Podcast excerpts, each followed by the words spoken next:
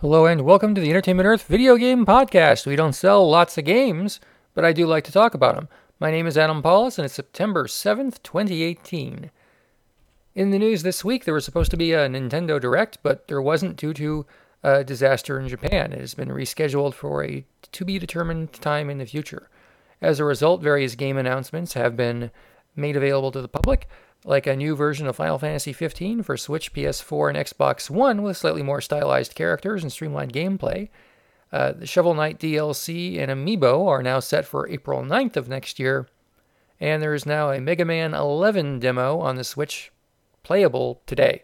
I grabbed it and it was fun. I haven't quite finished it yet because uh, it's harder than I remember to play a Mega Man game, but it is a, a good time. Also, what was the other one? Civilization 6 was announced for the Switch, sort of. In an announcement is floating around, but it seems like it was incomplete, so you might want to remember that. PlayStation 4 added a ton of new downloads this week. Uh, SNK Heroines, Tag Team Frenzy, Zone of the Enders, The Second Runner, Mars, uh, Spider Man, Destiny 2, Forsaken, and a lot of other stuff that I'm not going to read because it's too much.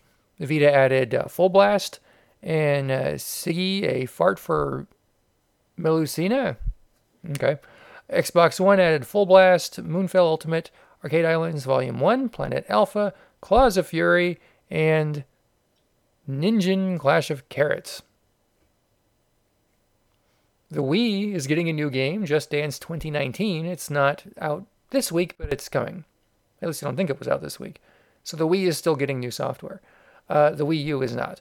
3DS is getting Double Breakout, Breakout Defense, and Yokai Watch Blasters, Red Cat Corps, and White Dog Squad. It was a big initiative uh, for Hasbro a couple years ago, and it was huge in Japan. And all of a sudden, just kind of the toy part of it didn't do much, but the Yokai Watch games are supposedly still doing quite well.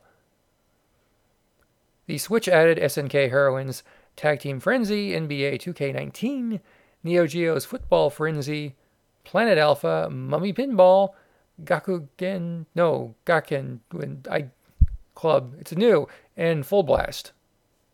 On, on sale, at Entertainment Earth. Earth. Get free shipping on in stock items, $79 or more, and pre order items, $79 or more. Some restrictions apply.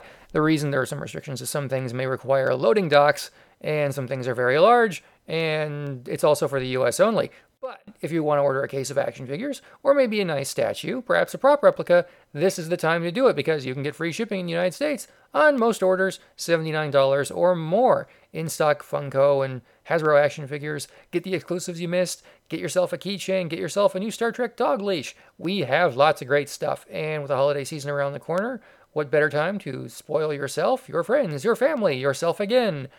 Maybe a coworker, and yourself. Because, you know, you're listening to this. You deserve nice things.